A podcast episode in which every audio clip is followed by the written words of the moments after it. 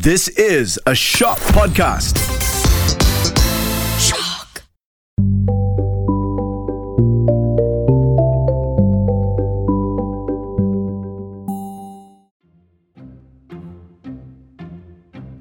What will happen when Tom Thumb goes to the palace? King Arthur was pleased with the poor man's affection and ordered the fish to be carried to the kitchen and cooked for his own dinner. The fisherman took it to the cook, who admired it very much but said it was very heavy. Then he laid it on a table and began to cut it open.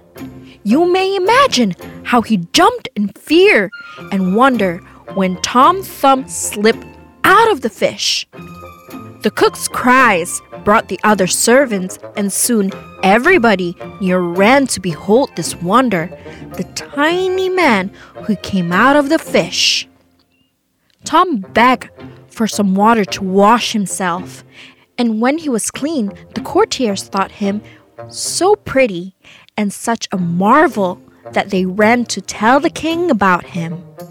King Arthur was very much surprised, but he desired them to send the little man up after dinner to see him.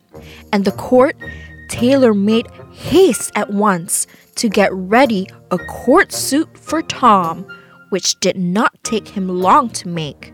There were so few stitches in it.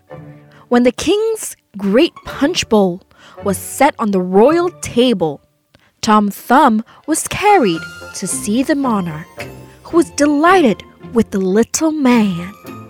Tom walked on the king's hand and danced on the queen's. He became a great favorite with King Arthur, who made him a knight.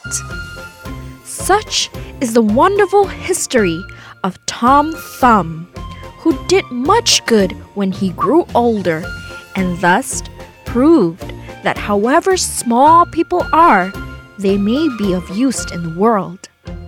He was good and kind to his parents and to everybody, and the old ballad says, Such were his deeds and noble acts. In Arthur's court they're shown, as like in all the world besides, was hardly seen or known. The end.